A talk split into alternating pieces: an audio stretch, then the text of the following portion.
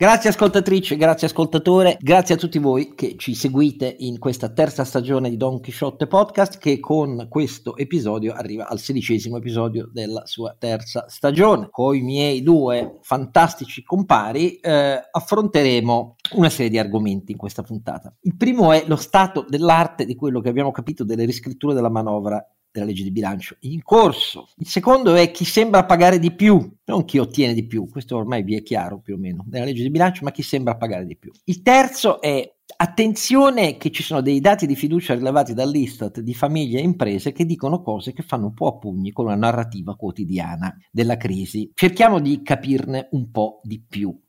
Infine, una riflessione sulle mm, politiche di difesa, c'è qualche riflessione degna di essere sottolineata su questo e, e sulle aspettative della campagna russa in Ucraina. Come vedete, parecchi argomenti, saremo brevi e chiari in questo sedicesimo episodio della terza stagione.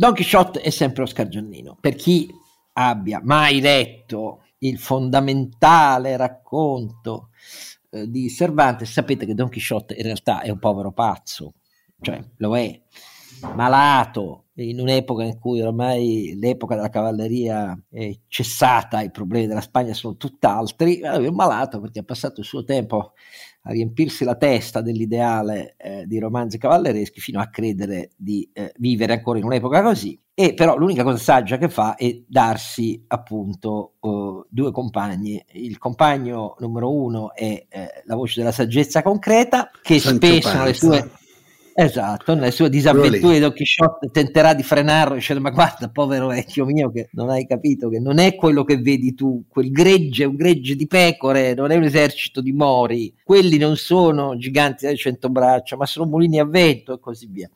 E poi c'è il cavallo, questa è l'altra scelta molto saggia, che anche se chiamato ronzinante, perché in realtà lui lo vede come un ronzino, capisce subito e dice a un certo punto del romanzo, ostia, ma questo altro che ronzino, è meglio di Bucefalo di Alessandro Magno. Ecco, e infatti ci ritroviamo, questa è la vera ragione. Eh, sentite una sirena perché mi stanno venendo a prendere, come è chiaro, ma questa è la vera ragione dei miei due compagni. Il primo appunto Sancio Panza. Renato Cifarelli che vi ricorda donchisciottepodcast.it il nostro sito dove trovate tutte le puntate, trovate tutti i link, trovate il modo per iscrivervi eh, attraverso le piat- principali piattaforme di podcast. Potete anche poi chiedere ad Alexa, se avete in casa Alexa, di riprodurvelo. Ah, no, Ale- Alexa, c'è sempre meno. Alexa, Alexa, Alexa perde, che è una divisione di Amazon, Amazon Prime, perde 10 miliardi in questo 2022 addirittura e Lo hanno so, mandato via die- la cosa 10.000 impression- persone. La cosa impressionante di Alexa è che capisce quando mio nipotino di 4 anni parla, che no, accade, gli dice delle cose assurde e lei capisce. Quindi a me, Cioè, da malgrado- punto di vista lì, abbastanza È in caduta libera, è in caduta Vabbè, libera perché dopo certo. 11 anni eh, insomma ha fatto il suo tempo e, e Amazon non sa più come fare tra l'altro. Era una delle notizie della settimana, ne ho approfittato perché l'hai citata. Eh, il sito è donchisciottepodcast.it, lo dico io, eh, ci trovate tutte le nostre puntate allo storico, siamo su tutte le piattaforme eh, e lì quindi potete seguirci come volete e grazie per le donazioni. Consigliatelo agli amici. consigliato dagli amici, sia a chi è più avanti con gli anni, eh, che quindi ascolta un po' di più, ha più tempo rispetto a chi ha la giornata piena di lavoro, sia a tutti gli altri e soprattutto grazie ai giovani che ci seguono e tentate di diffondere anche voi. Oggi vi spiego perché mi sono quasi commosso di fronte ai tanti In- giovani. Insegnate ai nonni come si ascolta il podcast, ai nonni come me. Insomma. Se nonni come te, tu lo fai, come sarebbe a dire. E poi, e poi c'è il bucefalo, non bicefalo, bucefalo. Buce, in realtà appunto Ronzinante, che di nome fa Carlo Alberto Carnevale Maffè. Buce, no, bucefalo. Eh, Renato, sai, sai che mi è venuta una illuminazione a proposito del nostro Carlo Alberto, perché mi ha fatto molto sorridere un ascoltatore che dice che è molto colpito dai fantasiosi modi in cui ogni volta io lo presento ai nostri ascoltatori e, e, in realtà ho raggiunto un'opinione definitiva, cari ascoltatori, e, e, quindi io voglio condividere innanzitutto con Renato, perché poi Carlo Alberto mi picchierà quando voi non sentirete, c'è la prima pausa, perché Carlo Alberto è la persona che, il cui modo di procedere si spiega, caro Renato, con le equazioni di campo. L'equazione di campo è presente quella, ce ne sono diverse, ma insomma, fondamentalmente quella di, um, di Einstein.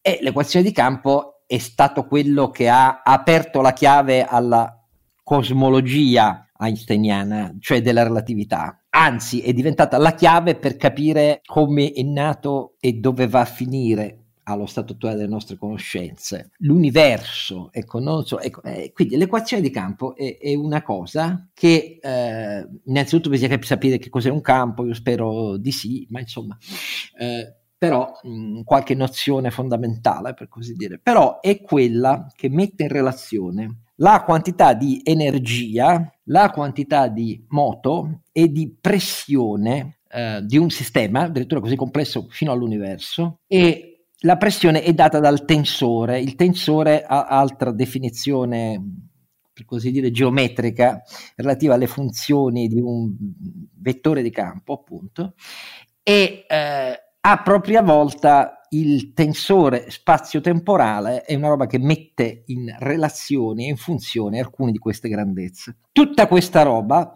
serve, l'equazione di campo, a spiegare le torsioni spazio-temporali, che sono la cosa fondamentale, fondamentale per capire da dove veniamo e dove andiamo. Ecco, Carlo Alberto è l'applicazione concreta della funzione di campo einsteiniana.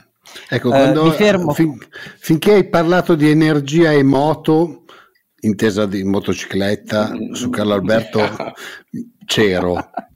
Poi mi sono perso.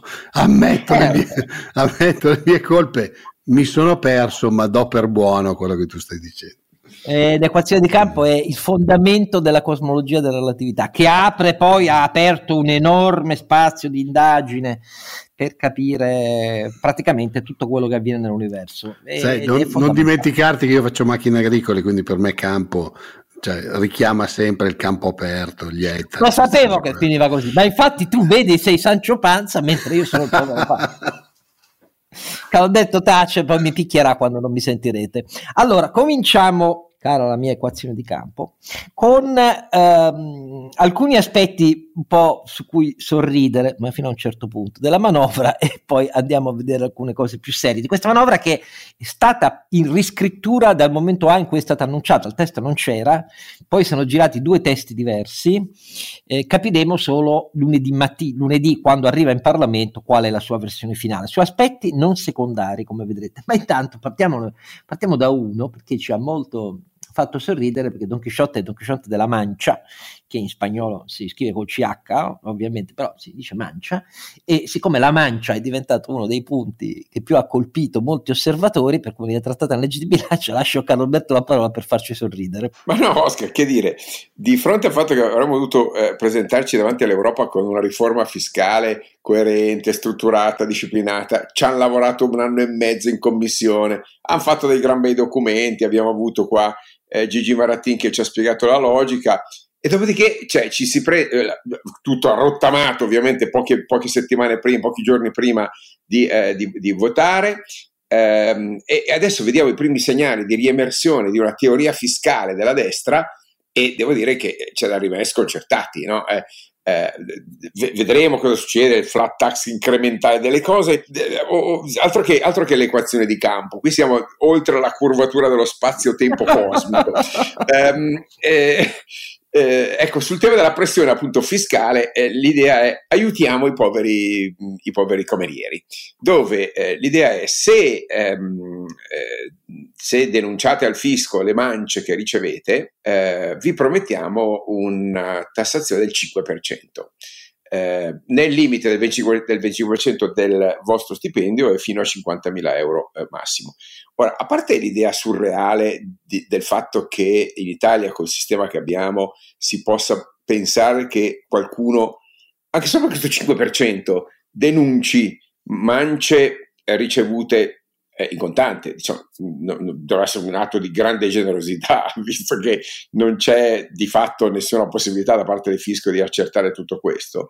Ma ammesso che invece eh, ci sia un raziocinio, io ci vedo solo una cosa, caro Oscar, un modo per riciclare del nero da parte dei, ehm, so, dei, dei, degli esercenti, i quali, se devono appunto riciclare del nero o comunque migliorare la propria eh, offerta di... Ehm, di eh, salario per i propri dipendenti, cosa fanno?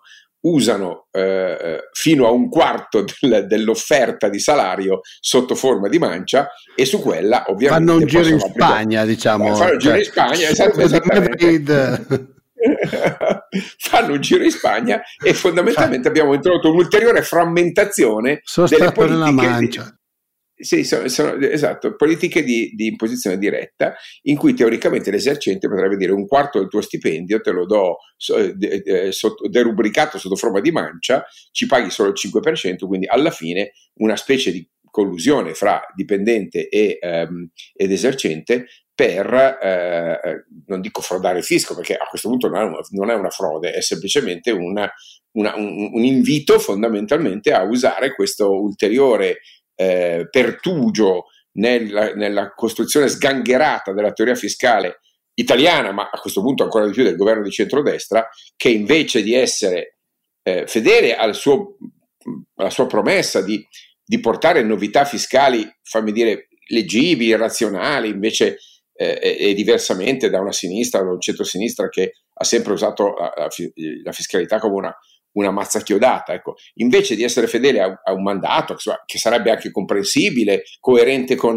la natura, interviene con questo genere di, mano, di manovre, di, di, di, di piccolo, piccolissimo cabotaggio e francamente eh, discutibilissime. Se a questo associamo anche la ridicola, surreale ehm, eh, abolizione della, delle eh, sanzioni relative all'obbligo di avere il POS. Già il fatto che in Italia si faccia una legge che non ha sanzioni e ci vogliono anni prima che le sanzioni vengano introdotte, poi dopodiché, dopo che sono state introdotte, vengono tolte qualche mese dopo, io mi domando come, cioè, come si può guardare l'Europa a fronte del fatto che noi abbiamo un'invasione dell'IVA che è la più alta d'Europa in assoluto e, e interveniamo esattamente nella direzione opposta. Ricordo che la riduzione dell'evasione IVA era uno dei pilastri fondamentali che stava nelle premesse del PNRR, dicendo fate il possibile per eh, far emergere invece l'IVA con sistemi di pagamento, sistemi di controllo. Niente, noi stiamo facendo l'esatto contrario. Adesso, francamente, a me sembra che al di là della facile ironia sul tema della mancia, eh, il segnale non sia di una, di una, coerenza, di un rigore, di un disegno fiscale interpretabile, stabile, orientato. So, lo ricordiamo, il disegno fiscale eh, serve a dare stabilità, orientamento agli investimenti e alle politiche eh, salariali e quindi serve a fare un patto fra Stato e cittadini stabile eh, coerente e, e, reciprocamente rispettoso. Niente di tutto questo sta emergendo dalle politiche del centrodestra. Peraltro la mancia la posso dare di 4.999 euro. Volendo, sì, sì, sì. Volendo, cioè, se uno è particolarmente liquido, mettiamola così, può dare una mancia molto importante.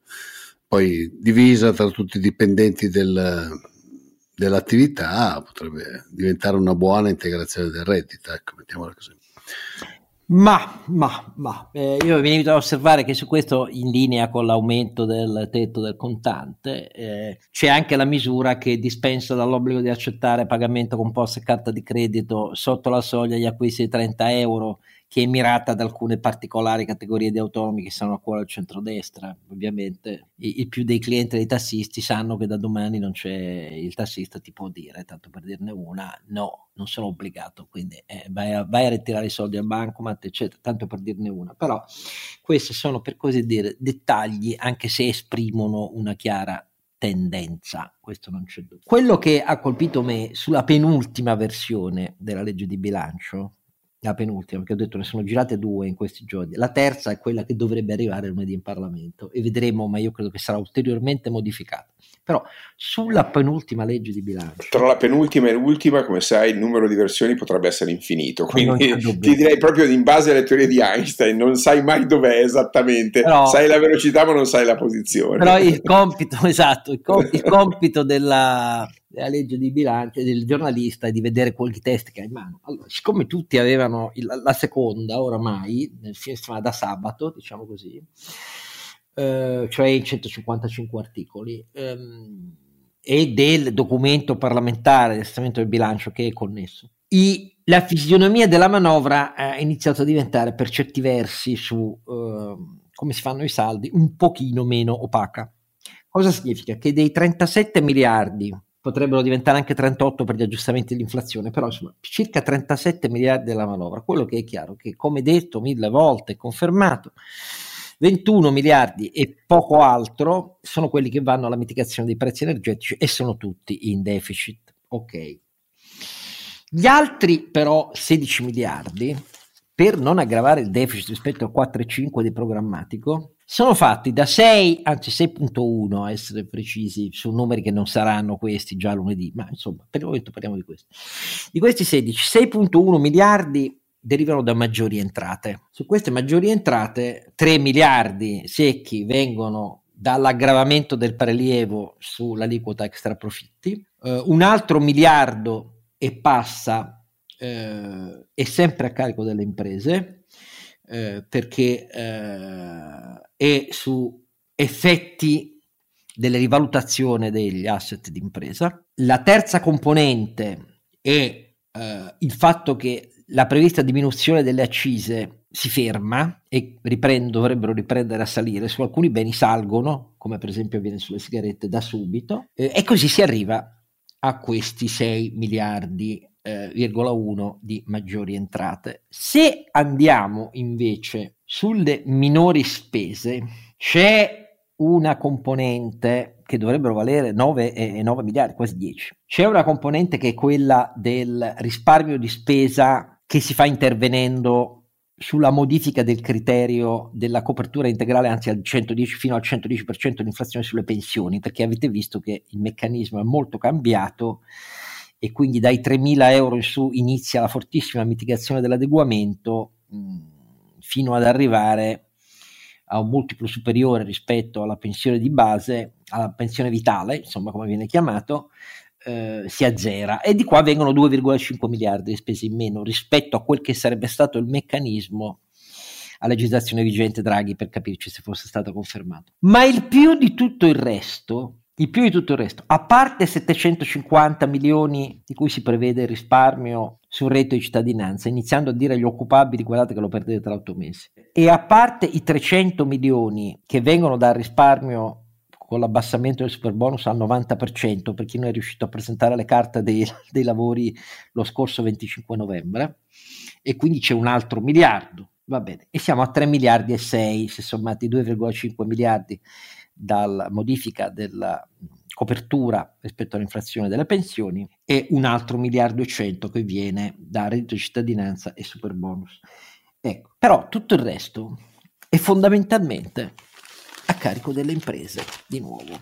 Perché in questa seconda versione della legge di bilancio, che pare abbia registrato il salto sulla sedia del ministro Urso, che vi ricordo è il ministro non più del Mise, perché i ministeri hanno tutti cambiato sigla, ma è diventato il ministro del MIMIT, del MIMIT cioè del ministro delle imprese del Made in Italy. Ecco, che, che cosa viene risparmiato in questa seconda versione? Allora, non c'è nessun rifinanziamento della legge Sabatini, della nuova Sabatini, per essere più precisi, che in questi anni è stato un pilastro di incentivo degli investimenti. Per chiunque conosca il fisco d'imprese sa di che cosa sto parlando. Non c'è alcun rifinanziamento della formazione per formazione 4.0, cioè per la formazione coerente agli obiettivi di eh, occupabilità nell'industria 4.0 caratterizzata dal digitale, da internet eh, delle cose. Eh, non è affatto mantenuta la promessa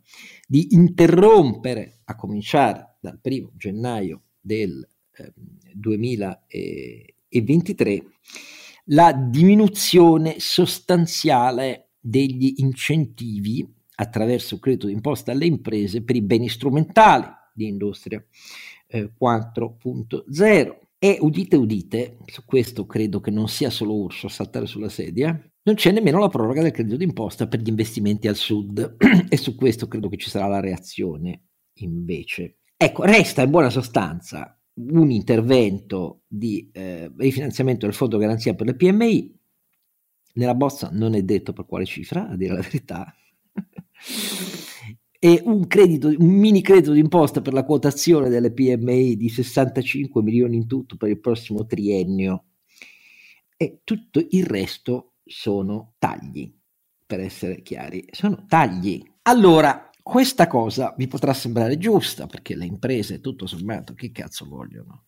Se poi la pensate come Landini, che rifiuta l'idea di incontri comuni, imprese sindacati, perché dicono alle imprese si è già dato troppo in questi anni e quindi non se ne parla, dovete dare solo a noi e parlare solo con noi, beh, queste cifre mi pare che lo smentiscano, ma di brutto proprio, di brutto perché mancano miliardi, sono miliardi di minori spese in incentivi alle imprese, in incentivi su beni strumentali, formazione, eccetera, eccetera, più l'enorme capitolo del Sud.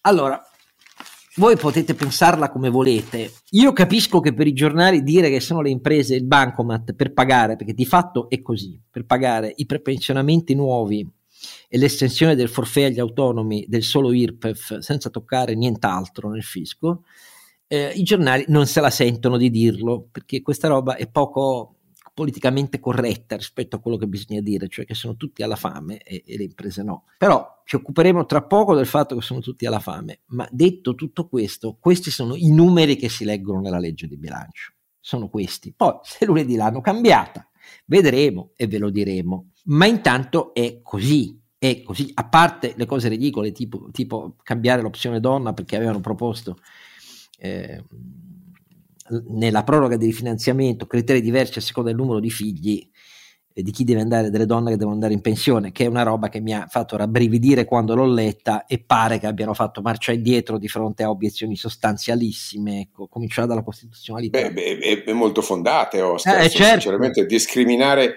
eh, un trattamento pensionistico sulla base di un avvenimento peraltro accaduto de- decenni prima è una cosa che non ha senso e discrimina per esempio donne che non hanno potuto o voluto avere figli. Mi sembra una roba che non, ha alcuna razionale esatto. di tipo previdenziale, oltre al fatto che ricordo ancora una volta che la Corte di Giustizia Europea da anni chiede all'Italia di far convergere il trattamento pensionistico di uomini e donne, non riscontrando alcuna giustificazione eh, razionale economica in una differenza di trattamento, dicendo peraltro che se si vuole dare un segnale di attenzione al mondo femminile, bisogna farlo prima, non dopo, bisogna farlo con le politiche di attive di inserimento, non con delle, dei risarcimenti tardivi al momento di andare in pensione.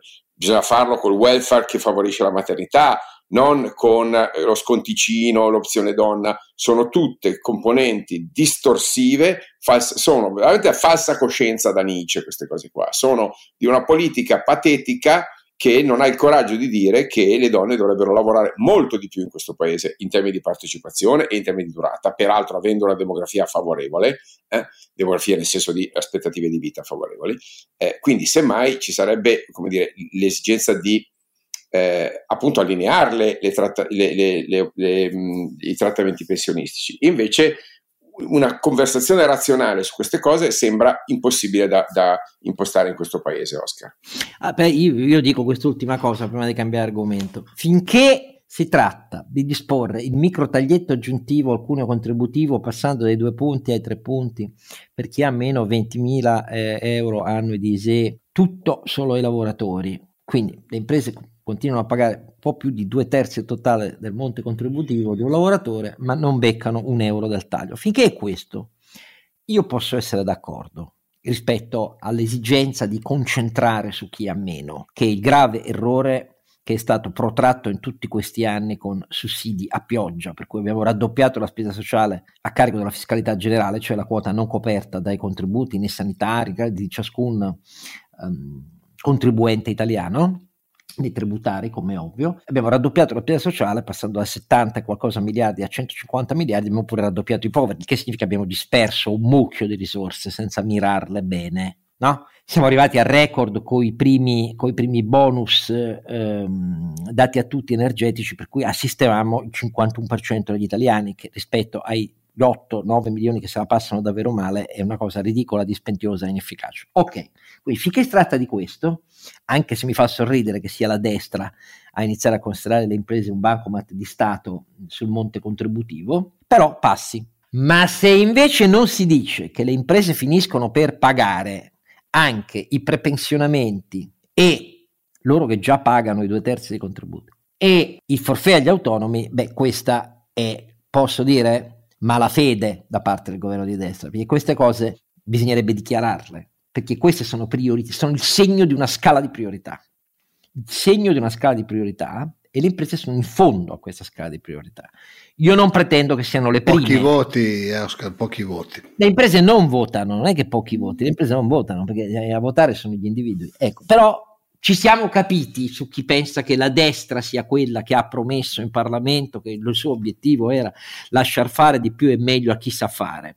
È vero l'esatto contrario numeri, ripeto, della penultima versione della legge di bilancio, aspettiamo l'ultima e vedremo, ma nella penultima è vero l'esatto contrario. È la piena conferma che Landini, anche se già pronto a mobilitarsi, rompendo il fronte sindacale, fottendosene del fatto che c'è un appello a sedersi tutti intorno a un tavolo per le politiche del lavoro e dell'occupabilità, che avrebbero bisogno di tali reindirizzi nella politica della scuola, formazione professionale a ogni livello, politiche attive del lavoro, placement, replacement, formazione con eh, risorse date a chi è più bravo a farle, non ai centri pubblici dell'impiego, che non voglio chiudere, ma insomma di qui a concentrare risorse su di loro ci passa come della notte al giorno, va in piazza da solo Landini, benissimo, però quando Landini dice alle imprese dato troppo, non dice la verità e il governo sposa la tesi di Landini con i suoi numeri, se non li cambia. Io mi limito a dire questo eh,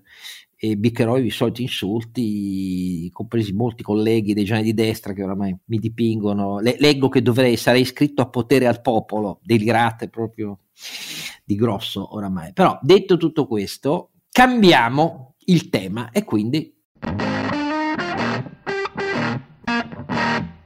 Bene, sono uscite alcune rilevazioni dell'Istat su cui si è animato anche un dibattito tra noi e queste rilevazioni dell'Istat sono quelle relative agli indici di fiducia. Carlo Alberto, spiega un po' a chi, ci, chi è in ascolto. Sì, l'Istat rileva sistematicamente la fiducia dei consumatori e delle imprese e eh, i dati usciti il 25 di novembre sono un po' sorprendenti perché riguardano eh, i significativi aumenti del livello di fiducia sia dei consumatori sia delle imprese in un momento in cui, caro Oscar, sembrava che accadesse l'Armageddon, no, Apocali- è, Apocalisse. È il Black Friday, dai. Perché... Eh, ma non lo so, perché comunque è un fenomeno che eh, in realtà è stato registrato anche in Francia in maniera simile una Germania che in realtà ha superato le attese nelle previsioni del PIL, però tornando all'Italia, allora eh, i consumatori hanno eh, fatto balzare a novembre, eh, dopo aver toccato i minimi a, a maggio eh, del 2022, eh, a novembre hanno fatto balzare l'indice che è normalizzato a 100 da 90,1 a 98,1, 8 punti di salita dell'indice dei consumatori in termini di fiducia sono rarissimi da trovare. Eh, e eh, va detto peraltro che le componenti più accentuate sono quelle del clima economico attuale e del clima economico futuro. Rispettivamente il clima economico attuale è passato da 77,6 a 95,2, quindi quasi, quasi 20, 18 punti, e, ehm, e, quello futuro, qui udite udite, da 88,8 a 102,8, quindi è passato in territorio positivo Ovvero, qui siamo proprio in controtendenza, nel senso che il, il, eh, semmai i timori potevano riguardare il futuro, in quanto il clima economico attuale oggettivamente risente di una, una cavalcata dell'economia italiana che non si vedeva da anni. Noi siamo tornati a livello del PIL, con il settembre 2022, sopra i livelli del 2011. Erano 11 anni che stavamo sotto come eh, PIL eh, nazionale eh, sotto i livelli della grande crisi del debito sovrano. Ecco, questo elemento è molto interessante perché eh, va proprio in controtendenza a una narrativa che vuole eh, appunto previsioni nere e peraltro era vero fino a qualche mese fa, fino a qualche settimana fa, il segnale è diverso. Che sia strutturale o meno lo vedremo, però non è unico e non è isolato in Europa. L'altro discorso, caro Oscar, e questo un po' mi ha sorpreso invece, perché i consumatori possono essere influenzati, ne so, sì, dal Black Friday, dal clima natalizio, forse da una reazione, da una voglia di lasciarsi alle spalle il, eh, la tensione, da una percezione magari su una stasi, come tre magari tu, o su uno stallo nella, o, o quasi, una, quasi, una, cronicizzazione del conflitto in Ucraina, però insomma è più difficile dare una lettura razionale del comportamento dei consumatori. Ma le imprese, guarda, intanto le imprese salgono, anche loro meno, ma salgono da 104,7 a 106,4. È, è, meno il salto, ma è, un, è, un'inversione della curva che stava discendendo da quattro mesi. E soprattutto dobbiamo vedere la componente di questa risalita. Il manifatturiero, che era quello più, mh, diciamo, in tensione, passa da 107 a 102,5, quindi quasi due punti in più. I servizi passano da 96 a 98,8. Il commercio al dettaglio, qui torno al tema del, del clima natalizio, da 109 a 112,2. L'unico ambito dove c'è una piccola riduzione è quella delle costruzioni, ma che era a livelli assurdamente alti, era al 157 è sceso di fatto a 151,9. Però insomma, stiamo sempre parlando di eh, un, un'eccitazione, come sai Oscar, fortemente sostenuta e drogata dalle politiche di incentivazione del super bonus. Comunque, qual è in conclusione tutto questo? Un dato sorprendente sia nella, nella direzione, cioè un rialzo, sia nel, nella dimensione, eh, perché questi, questi, balzi non sono così comuni, ehm, che un po' smentisce e forse eh, eh, diciamo, toglie molti argomenti ai profeti di sventura. Tu sai, Oscar, che io sono sempre stato molto critico con le previsioni fino all'inizio dell'anno, che dicevano sarà un anno nerissimo. Io non lo vedevo nei, nei dati che potevo leggere dei flussi di comportamento dei consumatori e delle imprese e, e infatti poi PIL italiano ed europeo ha in parte appunto eh, sorpreso positivamente.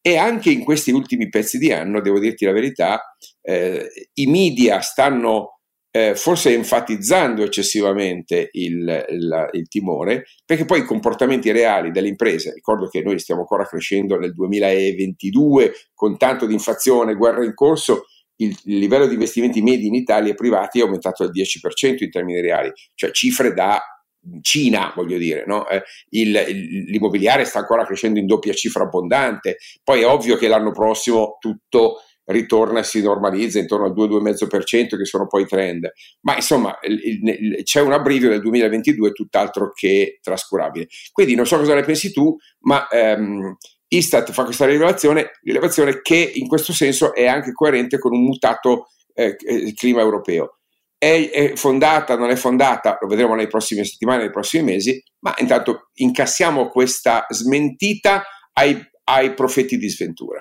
Sì, io non so quanto su questo dato pesi eh, l'impressione sempre più diffusa che la guerra ucraina stia finendo ed è una cosa a cui non credo, ma ne, ne parlo dopo. Um, non so quanto incorpori eh, la comprensione del fatto che i prezzi dell'energia eh, e del gas erano fortemente scesi e di quanto non sia invece viva la consapevolezza che solo per i pochi addetti ai lavori del fatto che nelle ultime settimane eh, ora che gli stoccaggi sono pieni finita la grande gara per gli stoccaggi che ha fatto alzare il prezzo fino all'esplosione a fine agosto e, e di fronte al fatto che eh, come evidente non c'è nessun tetto europeo la proposta della commissione a 275 euro per far intervenire quel macchinoso mac- meccanismo che ha disegnato e, fatta per non essere mai applicata, come, come evidente. E in realtà il prezzo eh, è tornato, era sceso sotto gli 80 euro a megawattora del gas a superare i 140 euro a megawattora e le previsioni, siccome chi fa queste previsioni non crede molto al fatto che la guerra, che l'invasione russa in Ucraina sia finita, si va alla trattativa e a normalizzare il prezzo del gas, infatti incorporano aspettative di ascesa. Ma fin qui stiamo parlando di aspettative, Beh, però attenzione poi... che nell'indice di fiducia la mancanza di consapevolezza dei fenomeni reali che stanno avvenendo ha un peso molto forte. Ma, ma se andiamo poi a vedere i numeri, i numeri reali, a parte eh, il 3,9 spettacolare rispetto a Germania e Francia che abbiamo, avevamo acquisito eh, a fine del terzo trimestre come crescita del PIL grazie all'ottima eh, tenuta comunque della manifattura, ma soprattutto allo straordinario risultato del turismo e dei servizi nel terzo trimestre, quello che si vede nei numeri eh, eh reali è che in realtà adesso abbiamo una serie storica di mesi valutati dall'Istat abbastanza concreta per poter eh, dire che la tenuta della eh, manifattura è stata una tenuta che da aprile ha avuto una componente molto forte e questa componente molto forte è l'aumento delle scorte, cioè chi poteva nei settori industriali, perché la performance dei settori industriali eh, sull'effetto della botta energetica è molto eterogenea, come è evidente, perché è diversa l'intensità di energia che usano, ma mh, chi ha potuto ha molto accelerato la produzione pensando che fosse più utile farlo rispetto a prezzi che salivano sempre, e infatti nei mesi successivi sono saliti, ripeto, fino a 390 euro quasi, eh, a fine agosto, e, e quindi ha iniziato a produrre costi più bassi, che riteneva più bassi di quelli che sarebbero determinati per fare scorte. Questo meccanismo non può essere eterno. Non può essere eterno soprattutto perché l'export che cosa ci dice?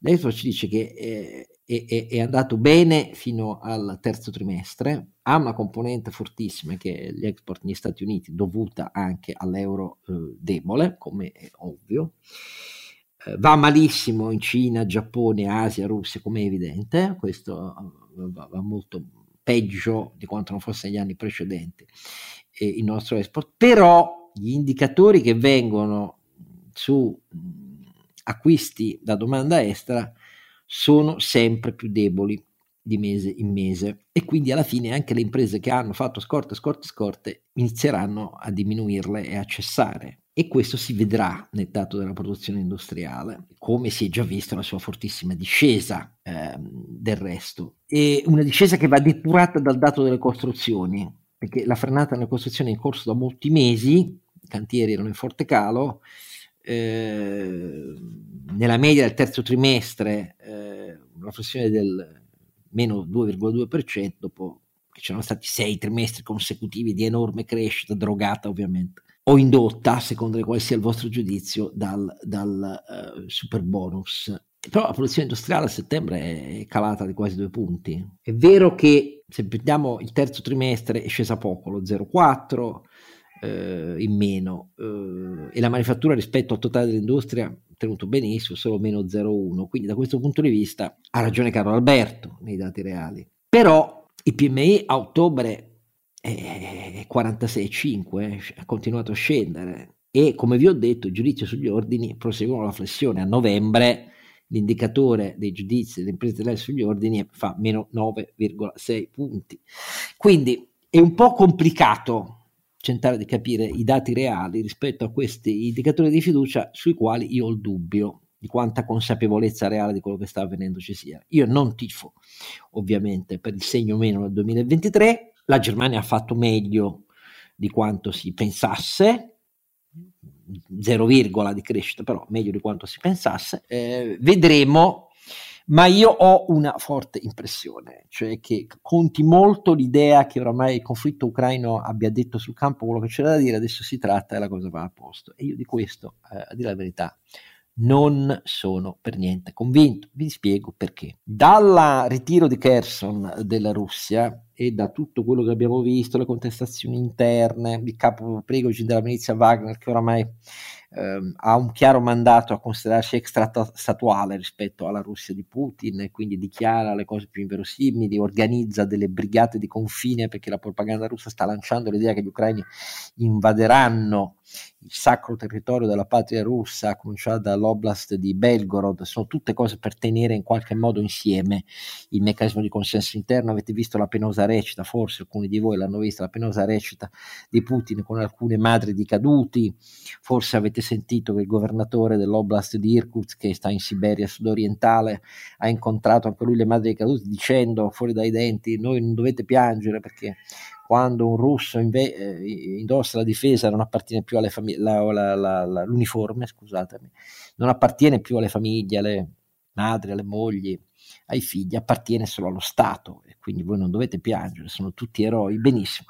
In tutta questa congerie di roba che abbiamo visto tutti hanno avuto l'impressione di un fortissimo indebolimento della Russia reale, di un graduale inizio di presa, di perdita della presa sul potere da parte dei russi, anche questo più che fondato, però sta di fatto che sul campo il rallentamento delle operazioni di queste ultime due settimane derivava dalle piogge e dal fango. Con le temperature che scendono sotto zero, prima si ghiaccia, poi dopo una settimana o due il ghiaccio inizia ad avere uno spessore per tornare a consentire l'utilizzo in vasta scala di artiglierie semoventi, corazzati, blindati eh, per la eh, fanteria. Io ho il forte dubbio che sul campo Russin, eh, Putin abbia finito di farci vedere quello che vuole fare. Sta esaurendo i missili? Sì. Come vedete si procura quelli di Teheran, i droni killer. Sta finendo i progetti di artiglierie? Sì. Si riprocura dalla Corea del Nord. Non credo che mollerà e quindi non credo, visto che gli, gli, ucraini nemmeno vogliono mollare, malgrado le enormi pressioni che oramai ricevono eh, dall'Unione Europea e dagli Stati Uniti, io non credo che la prospettiva della soluzione a breve sia quella che leggete tutti i giorni eh, sui eh, media italiani, a dire la verità.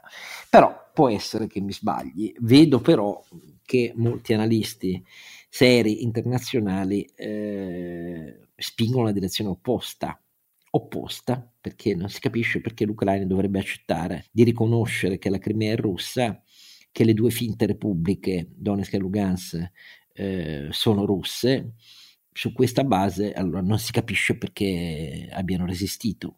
Cioè, questa è l'idea. Si dovrebbero accontentare del fatto che la Russia ha deciso che non vuole più la caduta a tutti i costi eh, del eh, governo Zelensky.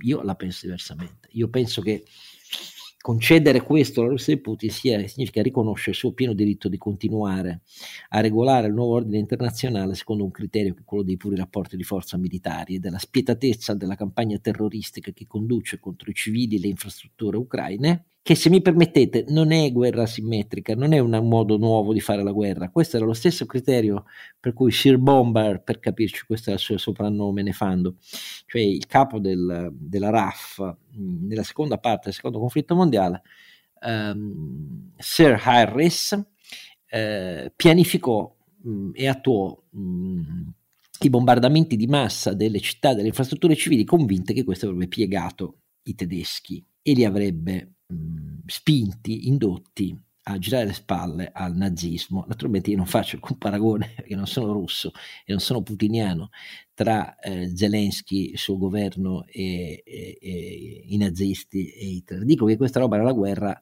si è già vista decenni fa, cioè tentare di ridurre l'Ucraina al buio eh, senza strade, senza energia elettrica, a sconnettere le sue tre centrali nucleari dalla rete elettrica e così via è la, la maniera tradizionale, non innovativa e asimmetrica di fare la guerra.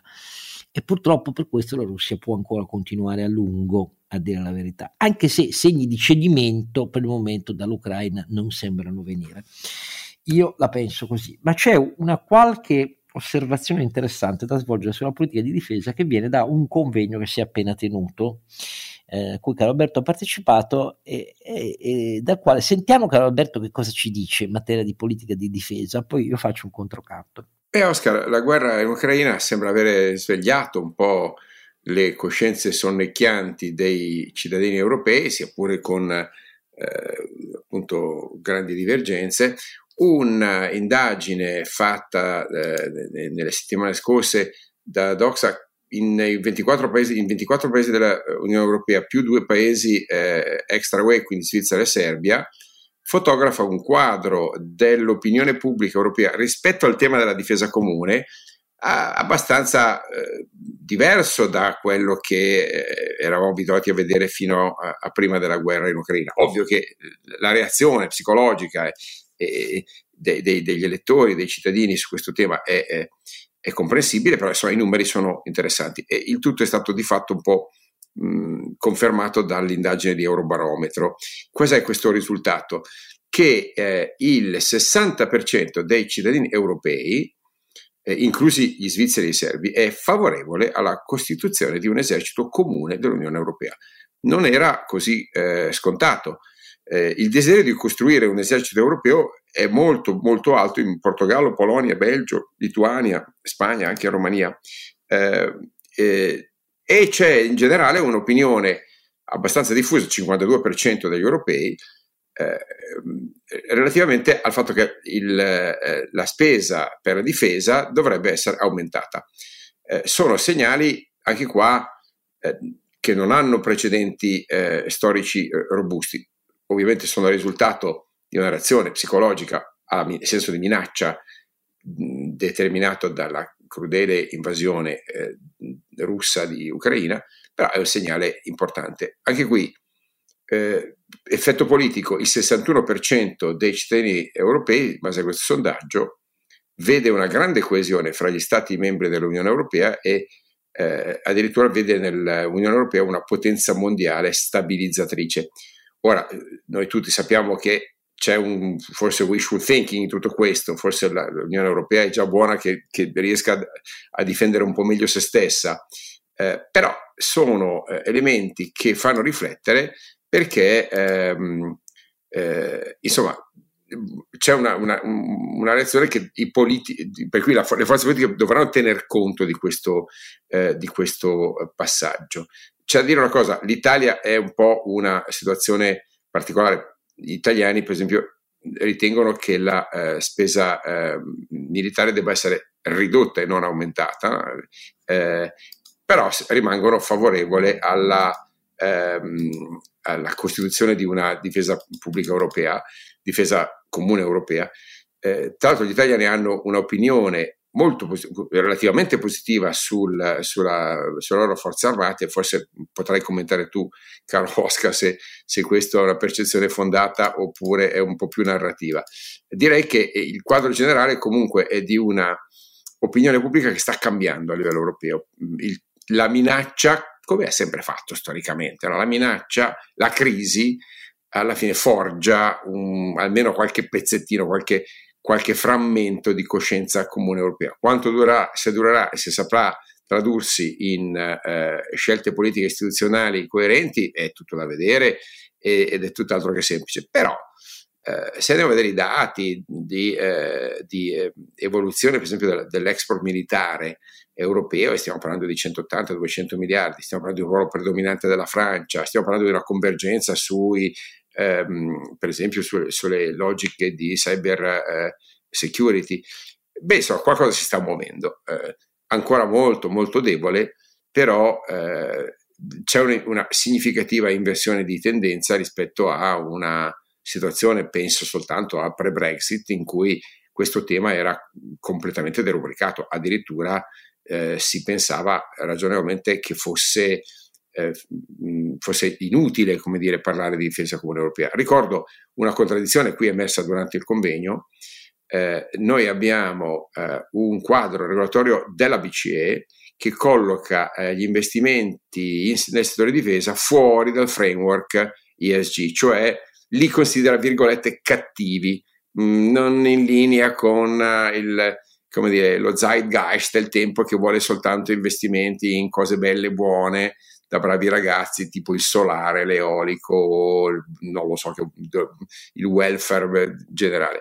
Ora, questa cosa va corretta perché palesemente non possiamo promettere da un lato di migliorare la qualità e, e, il livello di investimenti nella difesa e dall'altro penalizzare banche, fondi e investitori che invece eh, coerentemente con questa, questo impegno vorrebbero eh, metterci più capitali e magari facendo convergere, e questo è un altro punto emerso durante il convegno, civile e militare, nella logica che da sempre caratterizza il sistema eh, militare americano e quello israeliano e in parte anche quello francese, dove gli investimenti sulla difesa in realtà fanno fortissime sinergie sul fronte civile e non sono quindi visti come una spesa in competizione con altri capitoli, ma sono più che altro visti come una spesa trasversale, una spesa abilitante eh, che ha ricadute importantissime sul fronte civile e che comunque andranno affrontate perché non possiamo pensare di fare una transizione energetica eh, dei motori a combustione interna e poi lasciare i carri armati come? Alimentati come? A molla? Con il cavetto? Con eh, le batterie attac- di ricarica?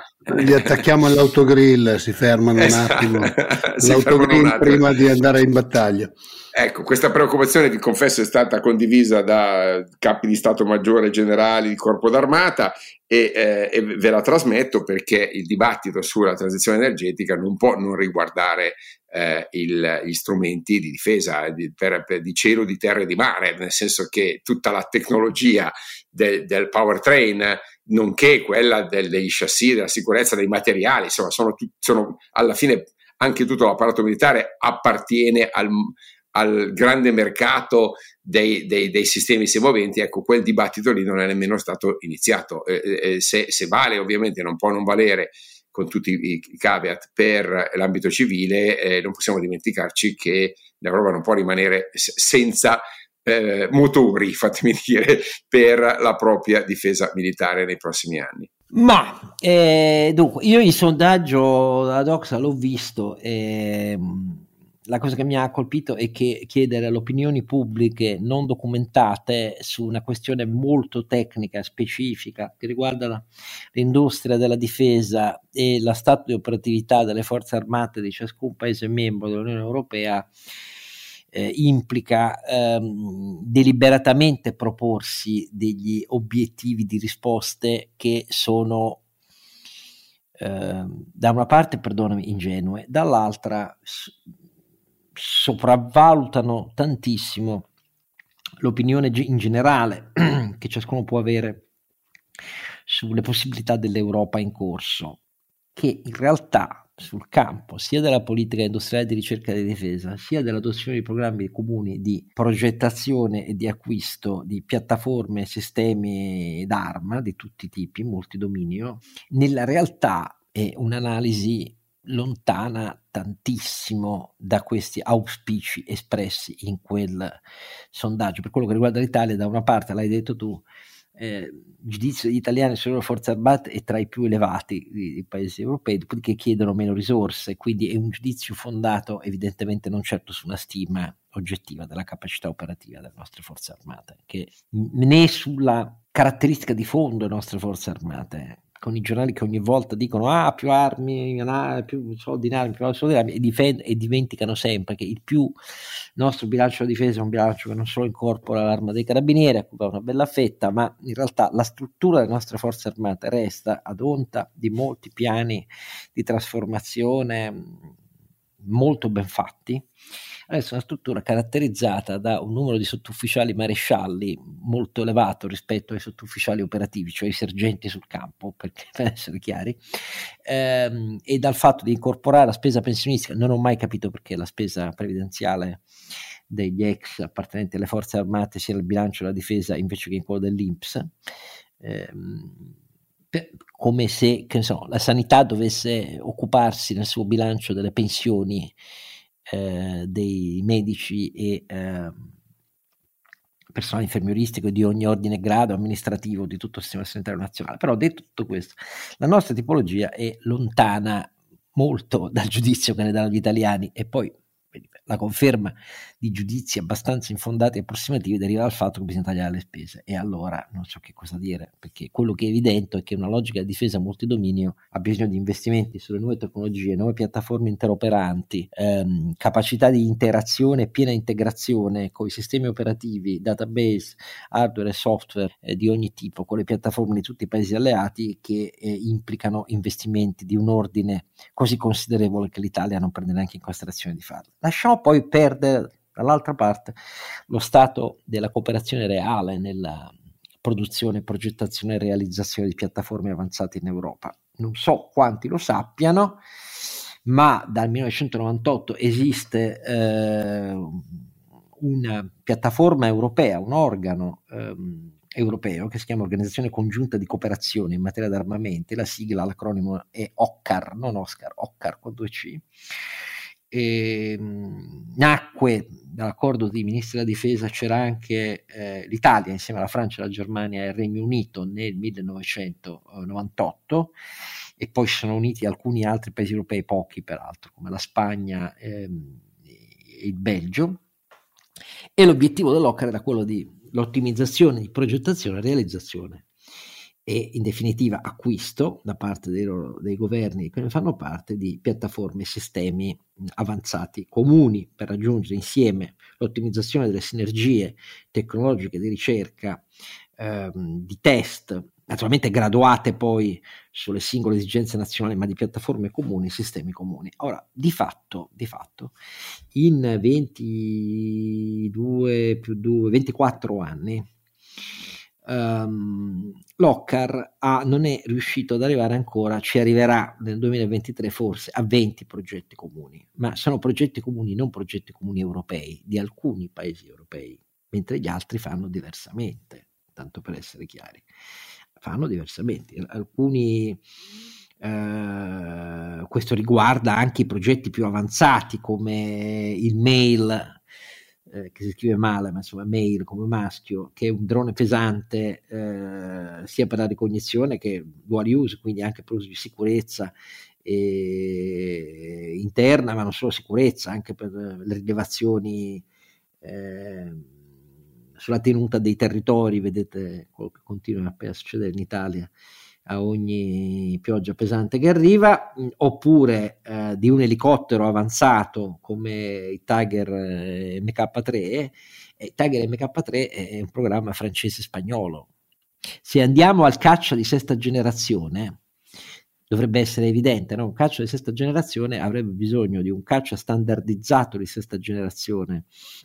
Um, comune a tutti i paesi quantomeno nato membri dell'Europa, no? Come risposta di politica industriale, di ricerca e anche di politica di export, scusatemi, eh, con i modelli eh, ah, degli Stati Uniti. E invece no, se noi andiamo a vedere mm, stato attuale di contratti sottoscritti e di ricerca in corso per un caccia di sesta generazione, per caccia di sesta generazione si intendono velivoli sia pilotati che non pilotati, con capacità anche di essere non pilotati, tali da poter generare, guidare su obiettivi diversi sciami di eh, droni avanzati, non quelli a pistoncini iraniani per capirci, di attacco e ricognizione, e tali da integrarsi in una rete collettiva dell'Alleanza Atlantica. Devono avere queste tre caratteristiche di ovviamente c'è la bassissima osservabilità ehm, come radar cross section, cioè che il coefficiente di rilevabilità dai sistemi radar anche più avanzati. Non è che non si vedano, come si dice quando si dice ah, questo è un caccia stealth, cioè ombra, fantasma. Non è vero, semplicemente vuol dire che la sua radar cross section è molto ridotta e quindi ci vogliono, è quasi al di sotto della rilevabilità anche dei sistemi di radar più eh, efficienti e quindi è difficile identificarlo bene e poi inviare missili antiaerei, che anche essi però hanno fatto enormi progressi in avanti, anche con velivoli di radar cross section molto... E noi ne abbiamo due di progetti, perché noi collaboriamo da anni prima della Brexit ma lo abbiamo confermato in questi anni con il Regno Unito su uh, un calcio di sesta generazione che si chiama Tempest, perché questo ha scelto di fare Leonardo, l'ex film meccanica. Mentre Germania e Francia, eh, noi collaboriamo anche con la SAB, con gli svedesi sul Tempest, mentre Germania eh, e Francia eh, e Spagna, anche se la Spagna ha una collaborazione di gran lunga inferiore a tedeschi e francesi, lavorano su un altro tipo di piattaforma. Future Combat Air System, che significa poi come acronimo FCAS.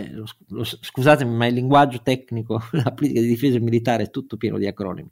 Ecco, il solo fatto che Italia e Regno Unito eh, lavorano su un progetto, mentre Francia e eh, Germania su un altro, dà l'idea della dispersione delle risorse, perché le politiche industriali restano nazionali in materia di difesa. Ci sono molti programmi di cooperazione, l'Euro-Typhoon, l'Euro-Typhoon è stato eh, uno dei più avanzati, diciamo, caccia di generazione precedente rispetto a questo qua, e che infatti vola in moltissime aeronautiche dei paesi europei membri della Nato.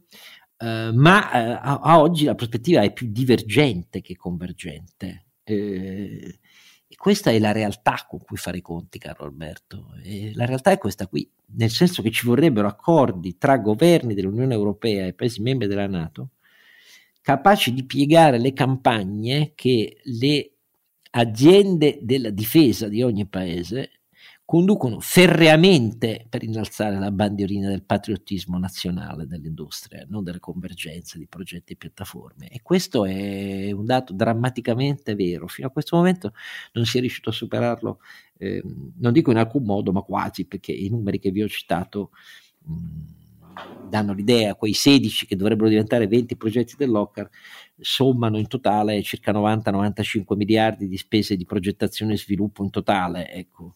ma rispetto ai numeri degli Stati Uniti stiamo parlando di cifre perdonatemi, ridichi, ridicolmente basse perché più delle piattaforme avanzate su cui si lavora restano tra collaborazioni di 3-4 paesi, questo è il punto. Che ne so, nel vettore dei corazzati che con la guerra in Ucraina ha ovviamente ha avuto una riscoperta della sua fondamentale importanza sui teatri operativi di guerra ad alta intensità tradizionali, per così dire.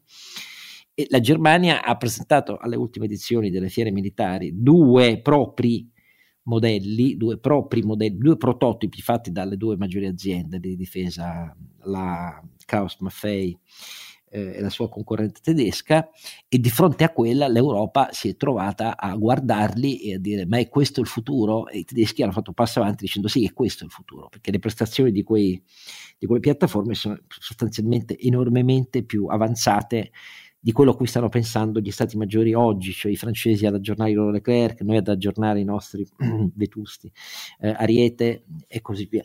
Questa è la realtà dei fatti. E io spero che Carlo Alberto abbia ragione, ma eh, da questo punto di vista eh, c'è un lunghissimo tratto da percorrere. Nel senso che Francia e Germania hanno litigato su molto, ma su questo continuano eh, i tedeschi continuano a pensare che in realtà il cuore dell'industria della difesa europea è quello franco-tedesco e invece la prospettiva dovrebbe essere integralmente diversa. Noi abbiamo una grande carta da giocare, il capo di Leonardo eh, e di Finmeccanica difficilmente potrebbe rinunciare a un'idea della plurispecializzazione che Leonardo in questi anni ha molto, mh, per così dire, tagliato in molti settori in cui la scala di investimenti necessaria non era più alla sua portata, ma noi restiamo con specializzazioni ehm, ad ampio raggio e quindi questi grandi progetti eh, non ci vedrebbero in condizioni di essere dominatori, anche se sul Tempest, a dire la verità, Leonardo ha una quota rilevante sia di investimento che di ricerca che di adeguamento poi negli stadi successivi. Sono stato un po' lungo, ma solo per dire che queste robe sono robe dannatamente tecniche, ma di cui passa una comprensione vera poi della questione della politica di difesa comune. Perdonatemi della lunghezza, non è una cosa critica, ho fatto il mio mestiere come giornalista, ho tentato di raccontare un po' di cose che il grande pubblico non è tenuto a conoscere, né l'informazione generalista è tenuta a trattare, anche se con quello che succede con l'invasione dell'Ucraina e con questa realtà di grandi potenze mondiali che vogliono reimporre la forza, questo dovrebbe essere considerato uno dei pilastri fondamentali, non solo per tutte le cose dette da Carlo Alberto, le nuove tecnologie che lì sono dominanti, hanno bisogno di economie di scala e hanno bisogno di investimenti enormi, ma perché la guerra è davvero multi, multidominio, dallo spazio all'intero campo elettromagnetico, eh, al digitale, a tutte le infrastrutture. Eh, sicurezza e difesa si sono rilanciate come la vera frontiera per difendere la libertà e la democrazia. Oggi io sono stato a sfilare per le vie di Bologna insieme a alcune migliaia, mi ha sorpreso il numero di giovani che gridavano viva l'Ucraina libera dietro le bandiere dell'Ucraina perché era l'anniversario dell'Odomor, cioè della, dell'eccidio, anzi del genocidio che chiedevamo che anche l'Italia riconoscesse come tale, la maggior parte dei paesi europei non lo riconosce come tale perché si è piegata per decenni al fatto che la Russia non vuole chiamarlo genocidio, eh, un milione e mezzo di ucraini deportati tra il 27 e il 29 e 5 milioni almeno di contadini ucraini eh, morti di fame o fucilati nel 32-33 ehm, dalla politica pianificata da Stalin che serviva a eradicare la resistenza ucraina e dei contadini ucraini che erano piccoli proprietari alla collettivizzazione forzata. Ecco, mi ha stupito molto trovare migliaia di giovani, sono stato molto contento, viva Liberi oltre che l'ha organizzato, però siamo una minoranza fottuta, caro Carlo Alberto. Vogliamo chiudere Oscar? Tacete tutti e... No, queste... Eh, Carlo Alberto, siccome gli hai fatto questo passaggio un po' tecnico così, è, è rimasto allibito perché di solito li fa lui i passaggi tecnici, dai. No? Va bene, e allora non ci resta che scusarmi per la mia verve quando parlo di questi temi. E... Poi sei un appassionato, è bello anche ascoltarti. Dai. Beh, ma purtroppo, ripeto, queste questioni sono molto più fondamentali di quanto non si Cioè, per essere chiari, vi siete chiesti, è solo una volontà quella di dare meno armi di quanto dicono gli americani? No, è che non le abbiamo. Sapete che, sapete che, il ritmo di produzione attuale, eh, la Casa Bianca ha dato ordine a chi produce, General Dynamics e tutte le imprese che producono, per esempio, munizioni di artiglieria semovente. La produzione mensile pre-invasione russa negli Stati Uniti di munizioni per artiglieria semovente bastava a malapena a un giorno di combattimenti ucraini. Questo per darvi l'idea della scala di grandezza. Ecco. Eh ti confermo, Oscar, che, che un, un, generale di corpo d'armata, che posso citare il nome, oggi mi diceva. Eh, sai perché non abbiamo munizioni? Perché siccome sono in un capitolo di spesa eh, derubricato come spesa corrente, è sottoposto a vincoli di bilancio. Fossero stati trattati come investimento come magazzino di investimento avremmo avuto un pochino più di scorte ma così non abbiamo neanche potuto comprarle. Giusto per farti capire che a volte anche la burocrazia ci mette del suo e di fatto ti confermo quindi sostanzialmente che noi di munizioni a sufficienza non ne abbiamo. Esattamente, eh, questo per dire che poi per, per, Conoscere per deliberare. Va bene, allora mi dispiace Renato perché oggi tu hai approfittato, sei stato sempre zitto, però... Eh, no, no, no io vi lascio parlare quando avete cose più importanti, cioè cose su cui siete più preparati di me, mettiamolo così sai come la penso. Ecco. Non ti resta che essere ottimista come Carlo Alberto sull'andamento della crisi, però questo io spero di avere torto, mi limito a guardare i numeri reali, ma Carlo Alberto devo dire, dall'inizio dell'anno ha avuto ragione lui, eh, questo bisogna che lo riconosciamo tutti ed è meglio così, io continuo ad augurarmi, cari ascoltatori, che la mia equazione di campo, cioè Carlo Alberto, non fallisca. Eh, più, che, più, più, che, dargli questo, cioè la chiave dell'intera cosmogonia della relatività, non so più cosa inventarmi la prossima volta, ma lo troverò, non temete. Quindi grazie a Carlo Alberto e Renato, grazie a tutti voi, appuntamento al diciassettesimo episodio. Don Chisciotte è un podcast autoprodotto da Oscar Giannino, Carlo Alberto Carnevale Maffè e Renato Cifarelli, in collaborazione con mdeaudio.com Post produzione di Daniele Adamo. Per la pubblicità scrivete a info at donchisciottepodcast.it. Sigla e musica originale incisa dalla famiglia Bonfiglio. L'autore è Michele Novaro. Copertina di Simone Angelo Ferri e non ci sono autori perché andiamo rigorosamente a braccio, mentre le uscite sono regolari nella loro irregolarità.